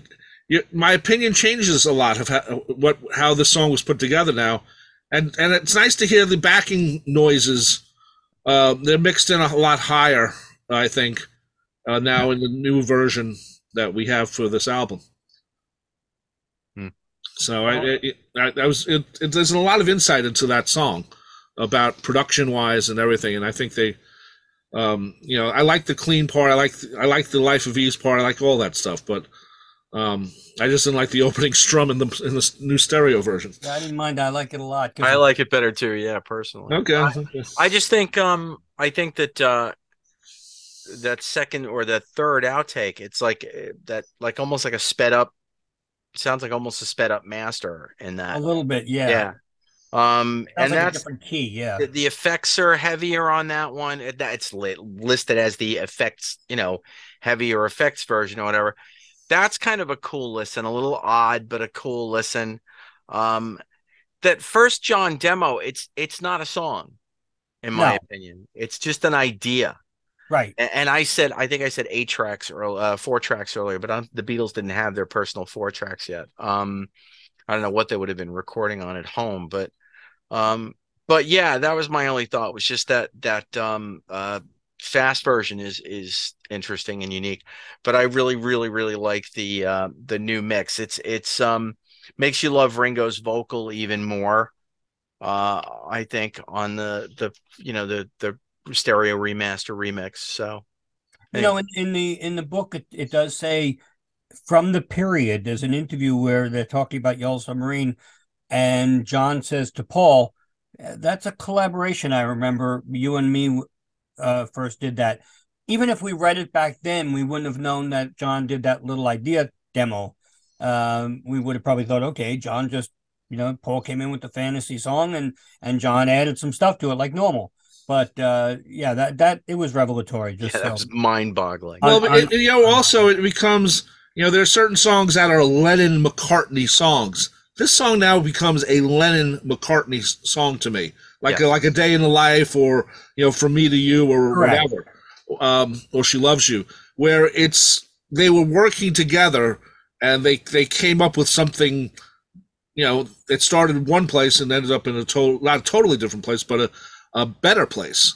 yeah. So, you know, I think that's part of it. And also, you know, this, if you look at the takes, there are four takes of Yellow Submarine, there are four takes of I'm Only Sleeping. Both of have a, a, a similar feel with the, like the backing tapes and, and the weird noises that John makes and stuff like that. It's, um, I think it's coincidence, but it, it probably is, but you know, th- th- I'm glad there's four takes. I wish there were four takes for every track, but that's, you know, you know, th- but you not, you, you don't count it to make it seem like it's better. We'll, Right. we'll put it that way. all right, Tony, you want to take? She said. She said. Um, yeah, I mean, for me, when it comes to the stereo remaster, um, it it's it's just a dramatic improvement to me. I just love love the feel of this new mix. Yes. Um, it was the first of the remixes where I went, "Oh goodness, that's just freaking awesome." Um, and then you know you go to you go to the demo you have to wonder if you know you're making me feel like my trousers are torn if Yeah. that really was i mean that could have really been a lyric it might have just you know you know uh, him knowing stick, John, it was wordplay. stick something in that occupies the space um but it's funny and and I, the use of the word crap in there does he say crap in the first verse it sounded like I don't I was think like- so. I played it through twice and could swear he's mumbling the word crap. But um, you know, and you wonder at what point the middle eight got fixed. Yeah. Um, you know, um, and and it's I also um love the fact that on that other outtake, it's fun to hear them screwing around, especially you know during this session where Paul's supposed to have run out on them. He's know. there. yeah, you bet he's there, and it's a killer instrumental track. Yeah, it is. It's a killer instrumental track. Yeah. Well, the funny thing about Paul being there, it doesn't sound like his bass playing though. You know, it, it's very. it- It's not. It, it. It's very. I don't want to say basic, but it, it's very. It's not It's that not- basic. Uh, eh. Really not. It's, not that it's- basic. I It's don't like think. it's not like Taxman where there's there was a little but more. not every there. song calls for it. I mean, if you Yeah. think about it, Tomorrow Never Knows his playing is not complex. It's just impossible to replicate. I mean, you Well, know. that's you know, I mean, that's true. That's true. Um, I, I was impressed with the fact that we find out that Paul was there. Um, So I, you know, we because we were told by Paul that he had walked out. So maybe he got the song wrong, or, or maybe, um, No, maybe he he he probably did walk out. But but- maybe it was at, after it was already kind of finished. Right, yeah. You know, maybe he did the basic track and then, you know, they, you know, something happened or whatever. But um, we know he's there, so it's nice to know that he he was the bass player because, you know, I I always thought it was George. You know, Yeah. so. Well, If you if you listen in headphones, they have John and George's lead guitars in the left headphone now, which you do not get in any other mix, like you know earlier, and it just adds everything to this song. The and also the punch in Ringo's drums. You know, the one thing I wanted to ask, and in the book it does say that the song was re- referred to in the Get Back Cantina conversation, and I looked up transcripts, I couldn't find it. Uh, when Paul and George are saying, "Look, we had to show George that that you know he could he could have some input," I guess because Paul walked out at, at one point, and they both say to each other, "Oh, she said, she said," and and John says, "Yeah, she said, she said." That's what it says in the book, and I couldn't. If someone has the, I have to look in the Get Back book where it has the full transcript. Yeah. Um, but it, it's definitely in this book, so I have to look at that. If anybody, you know, does know, because I don't remember hearing it uh in the Get Back. I would have known if they would have mentioned a song, but whatever. It, it neither here nor there. Um, this to me sounds like a different song. It really does. Great. I love Well, it. The it's, it's back- also another song where the the two leads or the two there are two guitars playing the leads. right. You know, But and, they're in and the that's left headphone now, and you could, uh, other than the one playing in the right, and when when you hear it, you'll never want to hear the headphone version of any other version uh, w- uh, earlier because Right. it, it just it's missing. It you, you you want it in the in the in the left, you know, can so to speak. yeah. Um. Anyway. Um. All right. Uh. So I guess it's up to me now with Good Day Sunshine. Um. Appropriate since you've been talking about it not Yeah, having any I mean, outtakes. there's not there's not much I want to say here. I don't think there's a lot to say on it. Um, the the one thing at around if you listen in the headphones at, at around two minutes, um, the drums abruptly stop in the new mix, um, while in while they other mixes they keep going in the left channel. So when it now because this is not my go-to mix on on this because now I've heard it and, and maybe in the car it'll sound different, but um You can't unhear it. yeah, I didn't like that because it stopped. No. Literally, the drums just stop, and while they're doing "good day, good day," you know, and and in every other mix, you just hear tap, tap, tap, right Right, I don't, I don't like it. So this is one song where, and there's no outtakes. You know, in the book it says there was six outtakes on the reel, and everybody keeps saying that there were only three. So if there were really six, and which Giles said confirmed there were three uh, when we talked to him, why are there no outtakes at all? Because there's a difference between an outtake and I know. a, And just a breakdown and a and breakdown and a you know. It, it mm-hmm. may not be anything different, Right, but right. it would have been cool to hear even a breakdown. Now that I, especially since I don't love the mix, but Well, it'd be nice just because every other song has representation, Right. and even if it was a, a one minute bit, like she, the, you know, the she said she said demo was only a minute, you know, so Right. it, it's an intriguing opening for for the rest of how we're going to hear the song. But you're right. If if there's something there, a minute, a minute and a half, it's only a two minute song anyway. So I mean, maybe Um, there's some talking. even if there was some talking, Right, that I would- don't mind. Let, let me hear the creative process, but whatever, it's fine. That might have been the best thing. Just have them talking about the song. Mhm. You know. You Or know? just a minute of I don't know. Sorry. Stop, Thank God we have visuals now with our YouTube ch- uh, show. Tony. What'd you think of it? Uh, again, you're very nice. I mean, I, Yeah. I didn't mind the drums dropping out because it gave you the acapella, and the drums uh, were, were for timing. Oh, yes, they drum were, but sticking. we're used to it. Were you very used to it? But yeah, I didn't mind. All right. Yeah. Um. All right. So, Rob, you want to take And Your Bird can sing? And your bird can sing. Wow. Um, I like. The only thing I, I'm, I'm disappointed is that it goes over two discs because you have to like you know Yes. you have to like line it up because I really I really enjoyed the original version, you know, the so-called laughing version because the underneath version was I thought a great version. Um, easily could have been on the album, but actually it sounds more like uh, Rubber Soul. But it, it could have easily been on this album as that version, and and then they go back and they turn it into a bird song Yeah. and you you on this mix man wow the, you just notice that it, there are two guitars so much more than in the original mix that we know and love Right. um so that was one of my my favorite parts about it um I, i'm glad they have the giggling version i'm glad you know that's you know like like i said this is stuff from you know we've heard on other parts of the anthology series and it's now part of this I, I don't mind longer, it. though. Though there's It is longer, and Yeah, that's the way it should be because you know you don't want the exact same thing. So if you if it goes on a little longer, that's even better. Right. So I'm I'm very happy with what they did with "And Your Bird Can Sing." Um, you know, I like I like every version of this song. It's just, and, and then the version.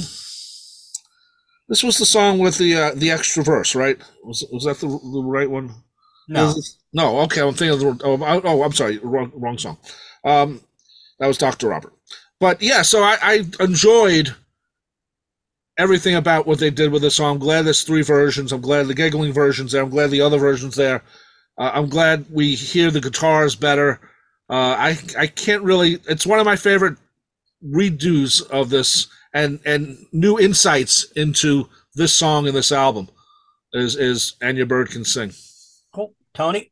so nice to hear the drums so pronounced in Yeah. the stereo remix while again not detracting from everything else. I miss the hand claps. Right. the hand claps are not up Not as as up. much as i would like them to be. It's okay. It gives me a different version to listen to of one of my favorite songs. Again like rob said i love that the giggling versions there. I love that we've had the clean version as an out fake because you know people could take their their systems and and you know use kind of like a uh, uh phasing to to get rid of the giggles and give you the regular song but to now have it for real. And then that other version that starts the third disc is is is really fun. It's i wrote down in my notes it's the sludge version. Ballsy. it's it's ballsy it's sludgy. I i said it's prescient of things to come. It's not quite as experimental as you know um tomorrow never knows but it's pretty freaking cool yeah. you know this interim thing between the giggle version and the final this weird step so anyway I love love it. the I love the harmonies over the solo. yes Yeah, I good wish point. that was included in the in the final version. That was that's really cool. Uh, you know, sort of like a Nowhere Man when they do the Yes. harmonies. That you know, or i wonder if that's why they didn't do it Oh, that may be a right. Maybe they don't want to replicate themselves. Well, yeah, they did it on the outtake of um, um, out of college, money spent, and they Yeah, had in, in the outtake they had harmonies there they they took off. Right. So you but know, you know what? They did it again in Day Tripper. that's true. they kept it there for Day Tripper. So yeah, good point. But Um, the uh, one thing I will say is um, I, I do like the drier vocals of previous mixes better. They used a little bit of more of a I'm not going to say the flange effect, but it, almost too much like ADT on on here, um, which we know this album is famous for. Um, but I, I do like the drier vocals a little bit better on previous mixes, but I like the mix of this better, if that makes sense. It's so much more powerful now. Yeah, I, and I have to put a plug in for the cartoons because the they're mentioned in the book. Thank you, Kevin. Uh, they do have like a paragraph on the cartoon saying that it gave the song a new life um, when it was the opening of the third season. So We've that- talked, and I talked about. I've never, I never really loved the cartoons growing up, but I do remember getting up to have them on, and that's probably what gave me such a great love for the song, which is interesting. oh yeah, Anyway, very unusual song to to put as the you know it's a it's an album track. It's not Yeah. like you know the other two seasons. So it that, i like the fact that it's even that they allowed it to be mentioned in the book because they never allow any cartoon stuff in there but um all right. So uh tony you want to take for no one? Um, wow, i have the tony i swear to god my first it does i know you can't see it but No, the can't first see word is wow uh, well, I'm reading your notes. Um, oh oh all right I- Hey, mine say wow too, but I mine forgot I says wow twice. mine says wow backwards. Um, it's Like um, it's one of my one of my all time favorite Beatle tracks. Um, actually improved. Uh, the instrumentation, especially the the drums, Ah, being fully in there in the mix. Um, you hear every breath in the horn solo. Yep. You hear every bit of air coming out of that, and his vocal is so freaking intimate. It's just brilliant. Um, and then to hear the instrumental take, uh, too, it's just such I it's just a beautiful song. I think it's one of Paul's masterpieces. Oh, absolutely. And uh, yeah, it's a favorite in the remix. Definitely.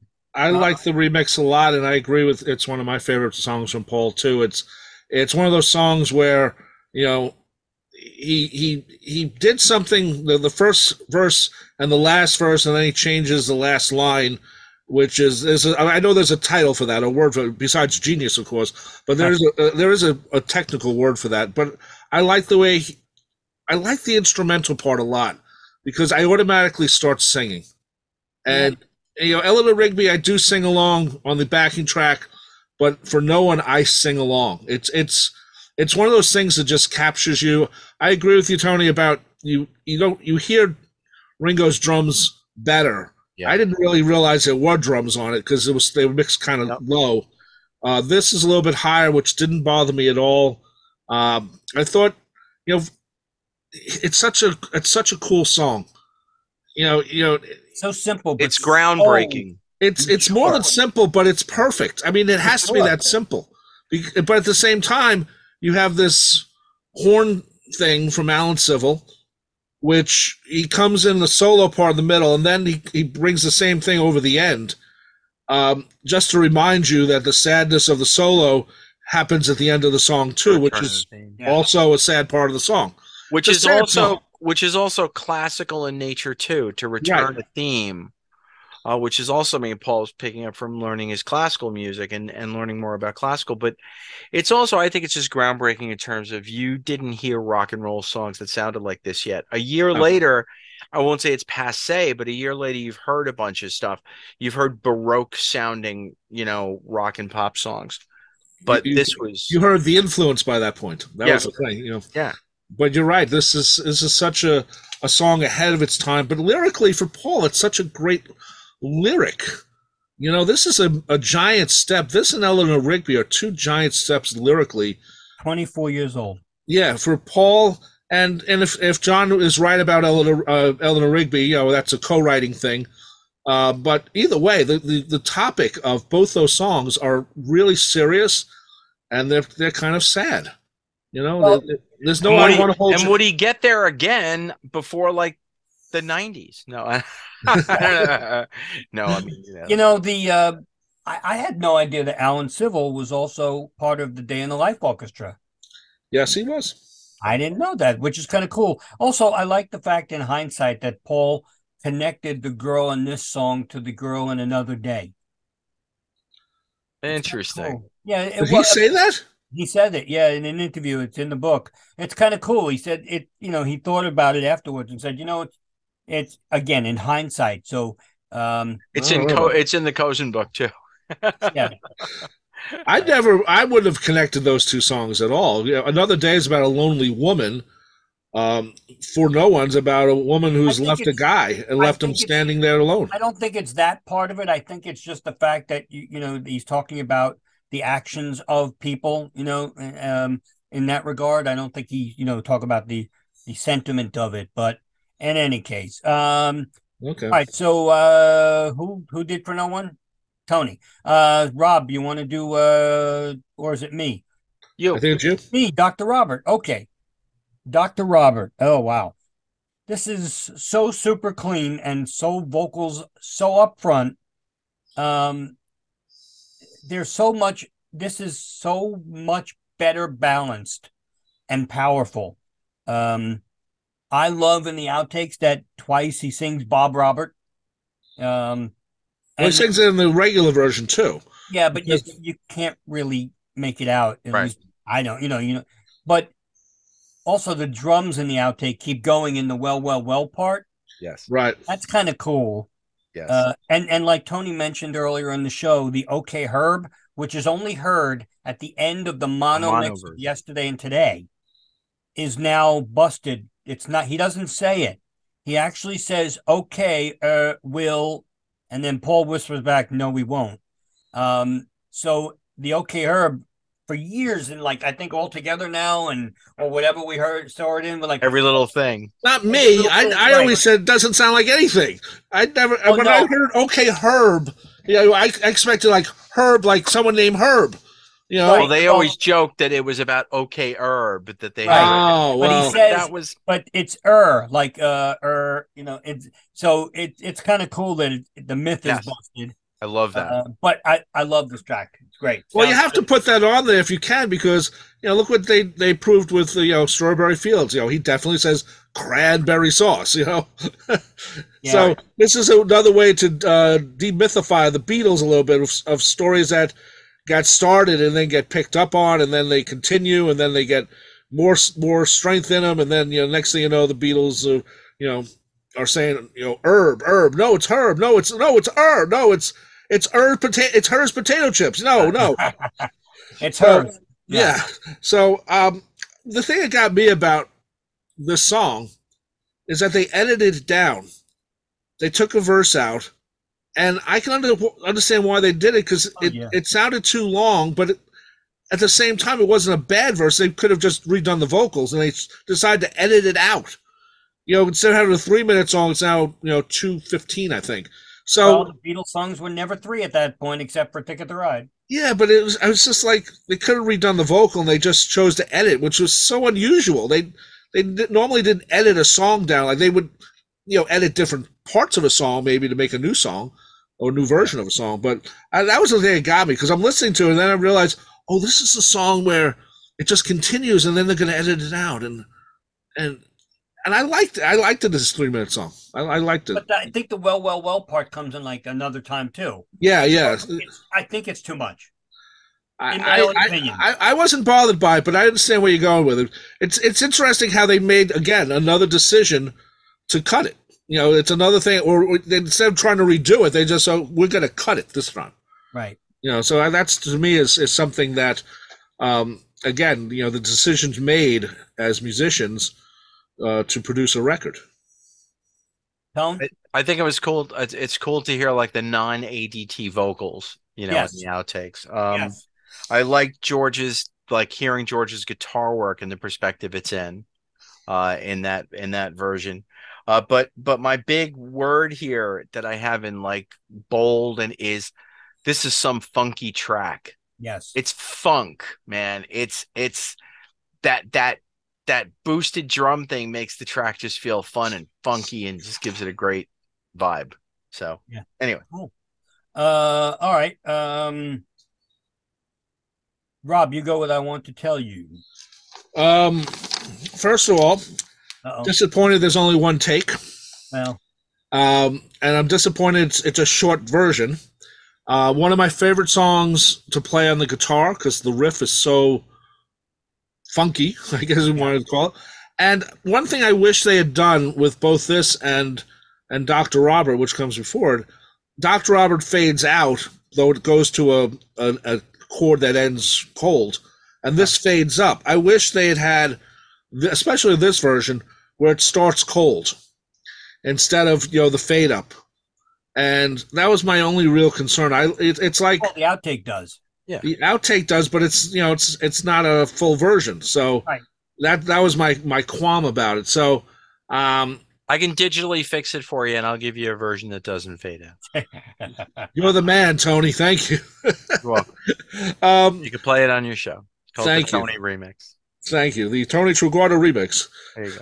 not approved by apple but just don't say that on the show Yeah. Um, so uh, to me, this is one of my favorite George Harrison songs. Uh, just the whole, you know, everything about it is good. You, you know, he had a second middle eight, which George did was the only Beatle that did that. The other two would repeat the middle eight. He, George would write a second middle eight. Um, this. Giving you a middle 16, actually. Oh yes, yes, yes. Uh, be careful with the sixteen, though. You know. 16 Oh, will get you 20. Anyway, That's right. Yeah. But you're still beautiful in your mind there you go. uh, yeah, we're, we're doing Marx Brothers next week. Um, Thank you. so to me, uh, I I really have always enjoyed the song. I like the remix. Uh, there's not a lot to remix in this song. It's a very basic song. The piano um, is a little bit hotter, but not by much. Um, and it's it's a basic straightaway song. There's there's not a lot of uh, effects on the guitars where they sound, you know, birdsy.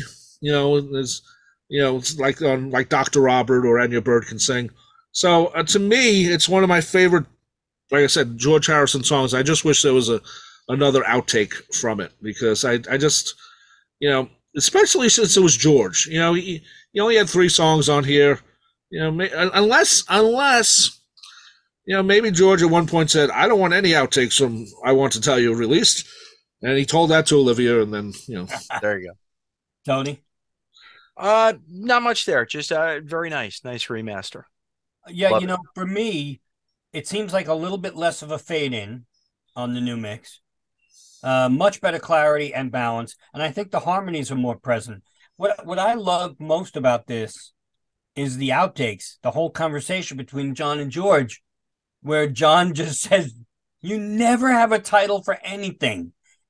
ever ever since don't bother me or or since don't bother me you never have a title for any of your songs it is a funny bit it's, yeah. it's a, i mean he's not being yeah. mean or anything no just, it's very funny. he says what are you calling it? And he's like lack sentiment it's like you never have a title for anything. So it's kind of cool. And but the, the one thing is that in beatles monthly book in 1966 when they were talking about this track uh, and in general on the album george does say quote that John and Paul gave me a, an awful lot of encouragement.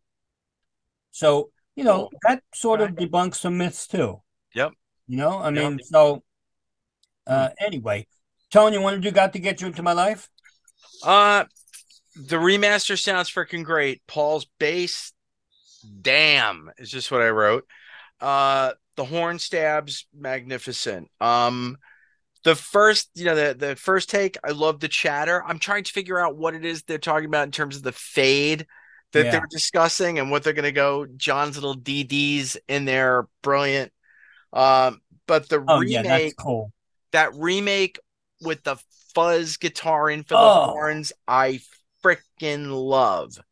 Uh, I love it. To me, I know you argue. I know the horns are a big part of the development of the band, and they want to go to Memphis and. Uh, but I could have just had that. That could have been on the album, and I would have been like, "That's a great Beatles song. I love it." Um, and then the instrumental, where like you, the different elements are kind of combined in there a little bit. Yeah. Um, yeah, just great. And you hear Paul's guide vocal in the background if you listen, which is cool. Yep. But it's just again very very nice collection of versions of that, and uh, yeah, that's it. Rob, um, I agree with Tony with the fact that you know the Paul's bass is just standout mm. in, oh, yeah. in, in the, the, stereo mix. Um, I I'm glad they had the Anthology two version in there. It's a little different, but I, I've always liked that version. I think that could have been a version. But then what do we get? We got a second version that could have been just as good and placed anywhere on this album as that version. The the guitars on it, you know, you you see, okay, where do the horns come from? And they come from that guitar arrangement which changes the song to me because it it becomes more of a group song, even though you know the guitar solo from George is very short. Um, but to me, that version with the the rotating guitars, as I like to call it, um, to me, it's a much more of a group version. Where the horn version, obviously, is the version we all know and love, but the I like the way they play the guitars on that because it it just keeps going. It it doesn't stop and I was really impressed with the, those guitars on it. And you know, we didn't know about that version either, so um, I was very impressed with both outtakes and then, of course, the final version. So I can't really complain about anything about this song. Um, but like I said, it becomes more of a group song now because I always thought "Got to Get You Into My Life" was more of a not a solo song, but it's like for no one, Eleanor Rigby. You know, they're more whole separate for the most part. Not right. all of it, but right. You know, for me, um, I mean, it's better balanced. Um, nobody here mentioned the drum fills are are finally, you know, you can hear them. Yeah, it was so wimpy in the in the every other version. Now they're finally up in the mix and a lot more ballsy. Um, I, I love that. Uh, I think the fuzz guitar was great, but ultimately, I think you know Tony, as we know, the as you said, the development of the band and the, and the and the horns, the brass was great. Ultimately, ultimately, they I think they made the right choice. Um, the backing vocals, like you know the uh, um, yeah. while they're pretty, I think they would have yeah. they would have wimpified the song a little yes. bit Um, if and the Whipplefire is a ocarina and the ocarina solo that was left out, I think would have been a little. Sorry. But That's something if- different. That's another version. Yeah, if if if whipify is a word, uh, um, the song. I mean, the song has balls. That's all there is to it. Um, I love it.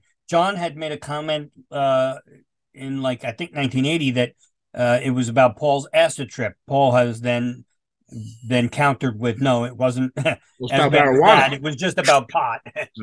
Yeah, May- maybe maybe it was about acid, but you know, Paul's Paul's got his reputation. I think I thought that John said it was uh, marijuana. I thought it was. No, he did. Uh, he, he does mention acid, but it doesn't Okay. matter. It's a trip. It's Yeah. not just you know uh, about a, a girl like every other thing. It's Well, to me, to- you know, if, if you didn't tell me that it was a, a drug trip, I would say it was a nice love song. That Yeah, you know, and I'm sorry, writing writing a love song to your dope is really weird, man. But you want to know something? wherever you get your inspiration, I was about to say, I think it's kind of damn cool. Anyway, but so and and it's very fitting that I get the last one for tomorrow. Never knows. Uh, actually, it's not the last one because we No, got a of. Uh, oh yeah, Oh, that's all right. Actually, it works that way. Tomorrow never knows. I really don't have much to say on this. I think it just sounds great and much more punch, but I don't think it sounds that terribly different to me. I just love it because it sounds great in the new eh, technology environment. But other than that, Rob, you're up. I I thought when we heard the Atmo Atmos mix, there was a, a, a bigger difference in the sound. I agree with you. Right. Uh, one thing I, I like about this, and this is this is you know a pretty th- th- this way of thinking about the fans. You know the mono mix that was originally on the mono mix, um, the mono album, and then pulled back, but it already gotten out there, and fans for years have been looking for that version, and now it's on this box set. So Yeah. someone was thinking about that when they put that on there, and I was very happy to, to see that. You know, as you know, as we're all collectors, also as much as being fans, it's nice that it's part of this now. Yeah, no, it cost a thousand dollars for that. That Right, right. Now, now that now that whole version is you know out there, and you know, okay, Right. it's on the box set. So it, you know, so I, I was happy about that. Um, you know, it, out of everything, I think they were very careful not to change much on on Tomorrow Never Knows Yeah. because I I think you could get lost doing that. I mean, the you know the way it all works. believe it or not, I think the tambourine is up a little bit more in the mix. Okay, that's that's Maybe. not. It's not like they changed the the No. the loops. No. You know, or the placement of the loops or something. So I, I you know, tambourine's a little hotter. Good, get Ringo in there with the tambourine. I thought that was. I was I was happy, like I said, the mono mix and the original mono mix sounded good. You know, one starts up and one you know starts up cold. The other starts with a fade. So I was happy with it. Um, you know, so it, to me, you know, you can't have this song. You know, it's funny. This was the first song they recorded for the album, but it's the last song on the album because you can't place it anywhere else. No. So and and and that was what I wanted to just bring up to you guys. What happens if instead of the way they did the album, the order of the album, they had one side more of the guitar based songs and the second side would be more the experimental songs, like For No One or Right. Eleanor Rigby on like side two, and like Dr. Robert and I Want to Tell You on side one. doesn't work. Yeah, I know. It's it's, you know, Yeah, Love You Too. Is everything. Love You Too has to be earlier in the album, which it is. It's the fourth song because you got it's it's such a different sound. Yeah. You know, you, you don't want to had, hear. or it had to be a side one closer. Yeah. So it to me, um, you know, I, I look at the because a lot of John's stuff for the most part was guitar based, and Paul's was more, you know, experimental taste at the time. So you know, it, that's what I was thinking when I was looking at the listening to the album, of of you know how maybe you could have had a different order. You know, I mean, I'm glad it's not, but it it it just, it did cross my mind. So. you know, Tony, what'd you think? Uh, it's interesting to hear take one. I always think that would have scared the hell out of the kids. Um, yes. I think that would have been the, you know, whereas on the White Album we all ran away from Revolution Number Nine, we were a little, went, "Eh, "Mommy, what's that?"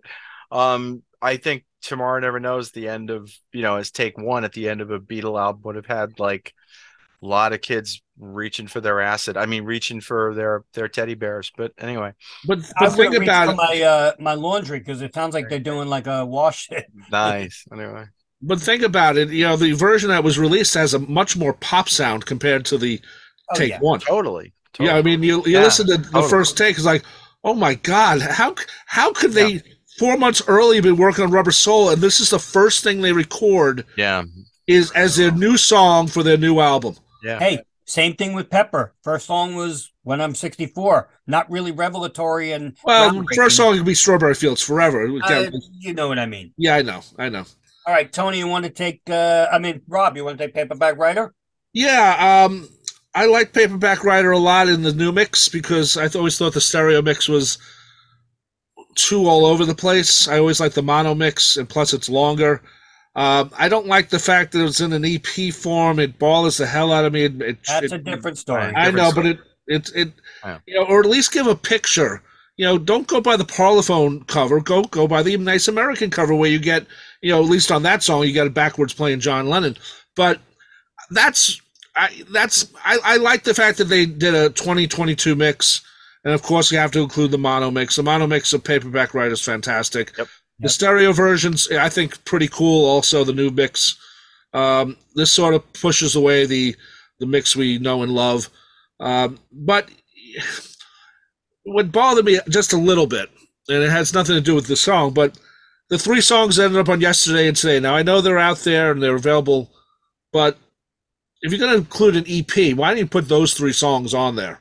You know, Mm. from you know the ones that ended up on yesterday and today, because those those versions mixes are different.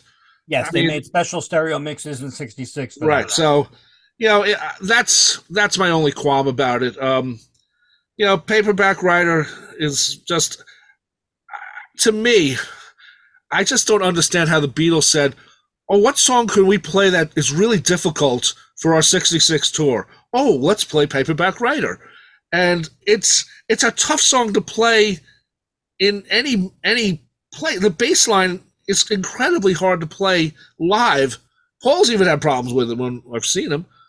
Um, and that that's the song they chose to sing in 66 tour um, instead of Rain, which is more of a straight ahead rock song.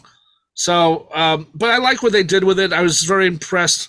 Uh, I always wondered where it would be if if you had 16 songs. You know, would it would it be at the end of side one? You know, Rain beginning of side two or something. But I, I was very impressed with the the stereo remix. I, I I liked it a lot. I liked the placement of everything and. And that's about it. Tony. Um, like Ringo's kick drum accented, but don't love it. Um, I thought Really? Paul- I thought Paul's vocals are a bit too spaced. Uh, I think they I think they're too spatially mixed. Uh, Paul's bass kicks you in the head. I get it. Um, I I thought the um the the effect Yeah. is a little reduced. Um, Well, I- it's reduced on the stereo because it always has been the mono. I know, but but but I would almost like to have heard it applied more in the stereo, Oh, to be honest. okay. But but uh didn't really really love the stereo mix. I thought Rain. Uh, oh, I'm sorry, we're just doing Payback Writer. Um, yeah. Anyway, that was it. Yes, the only thing I think they missed, and then uh, we'll go on to Rain and finish this up. Uh, on some of the bootlegs, you can hear George Martin say "All yours, Paul," um, and and it's not on here, which is kind of weird. I you would think there'd be a little bit of chatter, you know, let them do it because you do hear some chatter on the outtake. But anyway, uh, Tony, want to finish it off with Rain? Uh, yeah, I I love the mono remastering. Sounds great. The stereo version's too loud. Um, it's too spaced again. It makes things much more pronounced, but it somehow also, to me, gets them lost. Um, maybe it's just because it was the last thing I listened to. I might have been fatigued. I don't know, but I just um didn't love it. Uh, I, I I love the album. Um, barring a few things, I think it is a go-to. Um, but the paperback writer and rain, neither one really thrilled me. And that's okay because on the LP you don't get it. You have to play it on the EP. Right. Right. Uh, you know, so and even the CD, you have to play a separate CD. So that's that's cool. Uh, Rob, what'd you think of Ring? I uh, love the fact that they they played the version that they played fast, Yeah. and then they slow it down. I think it goes from C to a G. Which is Oh a- yeah, wait a minute. I totally forgot the outtakes, guys. I'm Yeah, the sorry. revelatory Yeah, outtake. Jesus Christ.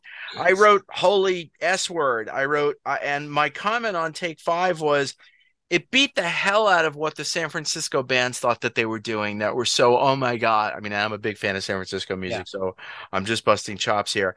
An amazing band performance. Yeah. Amazing. And and and you see And why. then oh, I'm sorry. the, the slow take it, it's it's nice to hear it sans the backing vocals you know the stereo take um later but take five again totally freaking revelatory but anyway go ahead sorry rob Well, it's and and then you hear the same. It's take five, the fast version, super fast, and you understand why Ringo claims that's one of his best drumming because he doesn't miss anything on that. No, did ringo know that they slowed it down when they released it like i often wonder if ringo's ringo's never heard the record i wonder if you played the record for ringo to go what the hell's that i didn't play Wow, that Come on now. anyway And and and one thing that was cool about the the the slowed down version, you can understand how they figured out that this is going to have a, a a sound like this.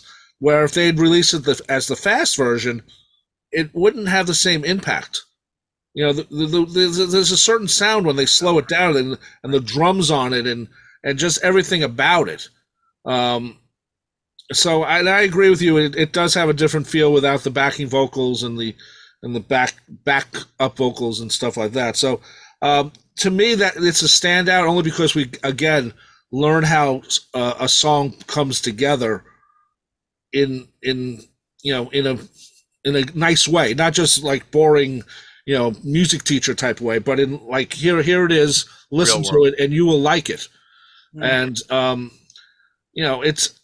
I mean, what is it? The, the I think it's like a, a 25 second difference. I think. Yeah, I think it's 25 second difference between the slower version and the faster version. So, um, you know, that's a big jump. That's a big jump. So I was I was very impressed with that. I'm glad they included that again. Uh, uh, thinking like fans a little bit on that one because that that's something that you know we'd like to hear. Yeah, Now- and, and again, just like Yellow Submarine demo or idea, we uh, we've never heard that there was a fast version of Rain. we knew about it, but we you know we Well, we never well, heard it. I, I, right. Uh, well, I didn't even. You know what? I'll be honest. As a Beatle fan, I didn't really know about the fast version. I, I, I, I I knew about. It. I didn't know it was that fast. You know, right. I, I Right. thought it was like a little bit. Yeah. That It's is a huge huge way they played that fast and then to slow it down. That is a huge. right That- it, it- it's know. mentioned in the books that it slowed was slowed down but Yeah, and Paul You think it records his fine- bass over the slowed down version. Right. That's that's the beautiful part about that part. It- it's so funny because if think about this, if they released the the fast version, all right, um, it could be a single. The slowed down version, it's a B side. that's fun yeah I, I don't know about that. I think I actually think "Rain" is a very straight ahead song, even though it has a lot of, you know, vocal tricks and backward tapes and. Uh, but I, I always thought it was it was very poppy actually. But compared- rain, rain would would to me is almost leading into the pepper area of Yeah. uh, you know psychedelia. It's So- uh, it's right there. Anyway, uh, we've spent a lot of time on this album, and rightfully so. Um, you know, we're not going to rate it because it's a ten. I, I don't give a damn. It's a It's 10. I, I love the remix. I, I mean, you know, in general, I love the box set. I think uh, I can't wait for Rubber Soul. Uh, if they're going to give it to us this, uh, in uh, the next one. So, uh, other than that, I think we've covered everything we want to say, right, guys? Yeah. And uh, we we really hope that you enjoyed as much as we did. We hope we've given you some insight as well. And uh, for Fab Four Free for All, uh, I am Mitch Axelrod. I've been your moderator, and joining me as they always do are Rob Leonard. and tony Traguardo. and we appreciate you listening and watching. And we will see you all next time. Fab 4 Free For All was edited and produced by Tony Traguardo at Word of Mouth Studios in Westbury, New York. The opening and closing theme is My Dolly by the band The Badge, featuring longtime listener Jeff Slate, available on its debut album Digital Retro and recent Best of compilation, as well as from the Fab 4 Free For All website. Thanks for listening to Fab 4 Free For All.